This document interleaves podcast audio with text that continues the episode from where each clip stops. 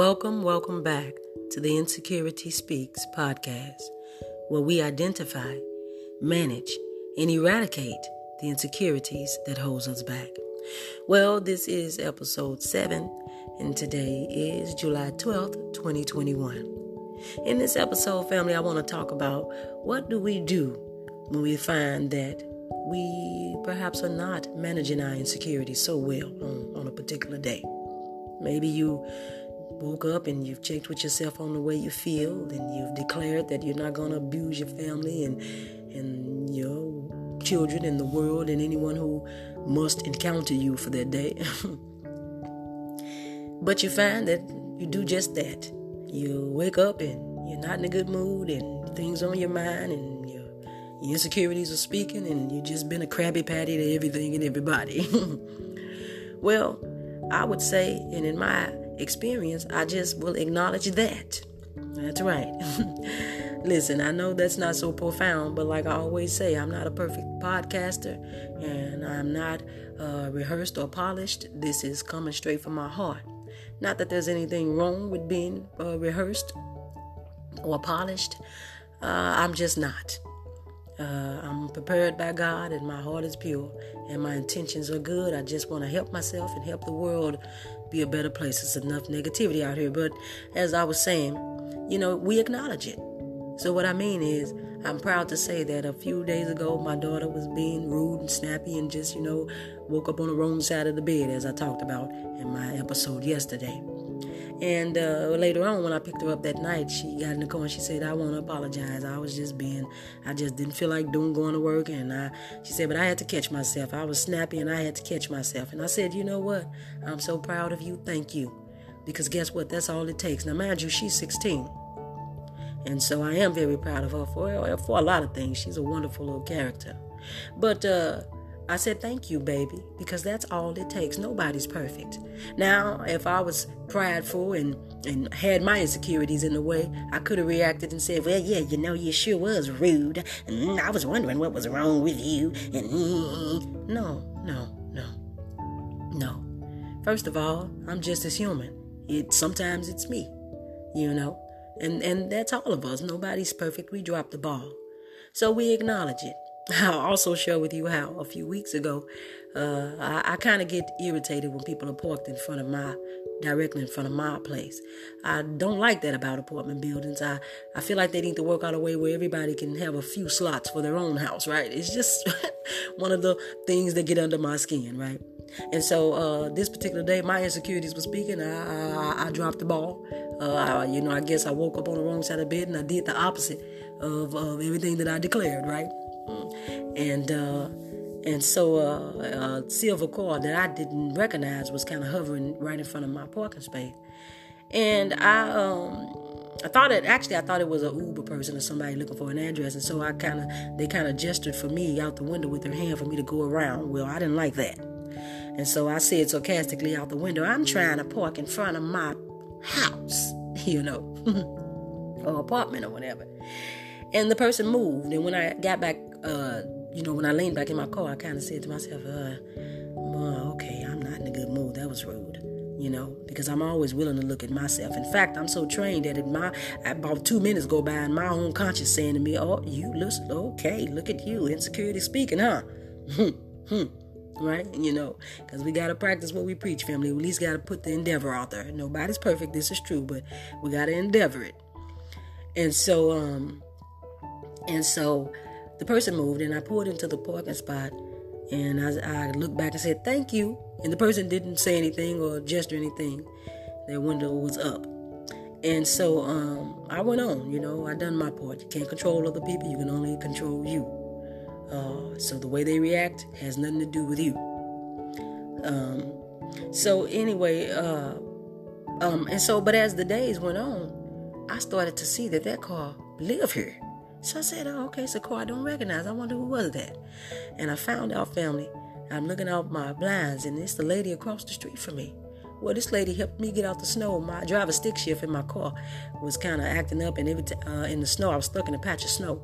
Yeah, and um, but every if you drive a stick shift, then you know that if you take your foot off the clutch, it will uh, it will shut off the engine. And so I'm like, oh, come on, you know. And she came out and assisted me, her and a few other neighbors. Um, and so I said, oh, I owe this lady an apology.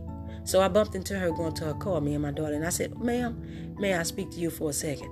I owe you an apology. She said, What's going on? I said, Well, I explained to her that day that I thought she was an Uber person and I, I was used to her driving a black truck. And she said, Yeah, I know. I got another car. I said, I see. You know, I said, But I apologize because, see, you deserve to park right there just as much as me, possibly even more than me. She's been living here for years. Um, I said, and so I just had to let you know that I didn't recognize that you lived here. I thought you was somebody new with a new car and all. And so we just left it off and I apologized and we went about our way and that's that. And so that's all it's about, family. When you drop the ball, it's okay. You know, at least you have the heart to care and the capacity to look at yourself and see that you are in the wrong and uh, go about trying to right that wrong. Don't beat yourself up too hard okay? You are going to drop the ball. It, life is hard, okay? We're going to bump into each other wrong. We're going to have attitudes. We're going to that's that that's okay. That's to be expected. My mother used to say teeth and tongue fall out. Okay? And what what does she mean by that? Well, have you ever made a mistake and bit down on your tongue as if you just didn't want your tongue no more? Ooh, that hurts. Okay, but does that mean you're going to rip out your teeth? No. Does that mean you're going to snatch up your tongue? No. You need your teeth and your tongue. But what but what you do is you you try not to, to do that as much as possible, right? And so for 95% of the time we're not biting on our tongue. Our teeth and our tongue get along very well, right? And that, that that applies to the way we are in this life, y'all. But it takes for everybody to be willing and be able to look at themselves and see that you know, today it's me causing the problem. It's me that need to go and apologize. And let me tell you, family, you know, just like I know, you got a lot of people in this world who they simply cannot do that. And they are not willing to. Everybody else is the problem, you know. Uh, everybody else but never them. And that's not fair and that's not true. And um, and that's not the way we help ourselves in the world and our families be better, right? No, it's not. And so um, when you drop the ball and you didn't keep your declarations that perhaps you made to yourself about how you're going to be mature about your emotions and you're not going to spew negativity onto the rest of the world when you wake up and you're going to handle your feelings and the way you feel about things like an adult, like a real adult. Because as you heard me say the other day, to me, an adult is not just age and other things you know, paying bills and making money mm, and having children or being sexually active. We even know we know kids who do all that stuff, as I said the other day, sadly, but true nonetheless. Being an adult is a choice that we have to choose every day, in my opinion, family.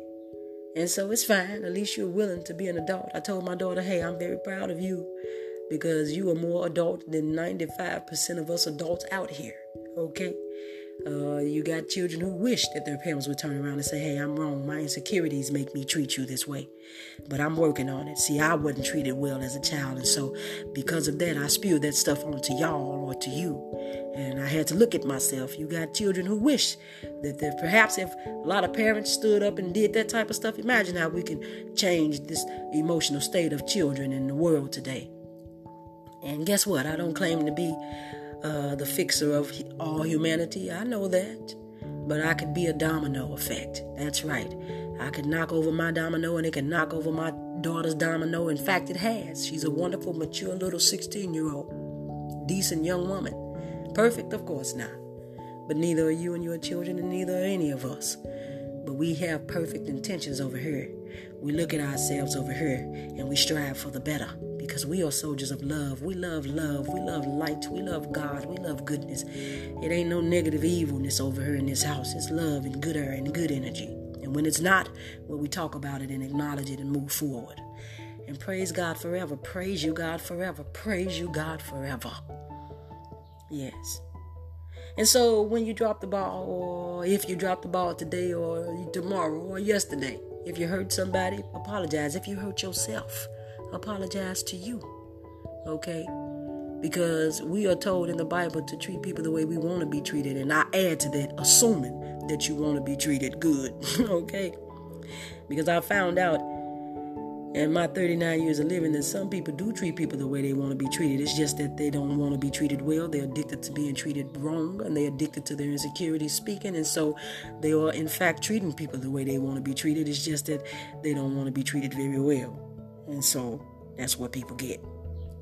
No, no, no, no, no, no. We don't want the bad treatment that you want, okay? Treat people the way you want to be treated, assuming you want to be treated well, all right? So, uh, this is my message for today, and I thank you for joining me again on the Insecurity Speaks podcast, where we identify, manage, and eventually eradicate the insecurities that holds us back, family. Until next time, keep fighting, keep pushing.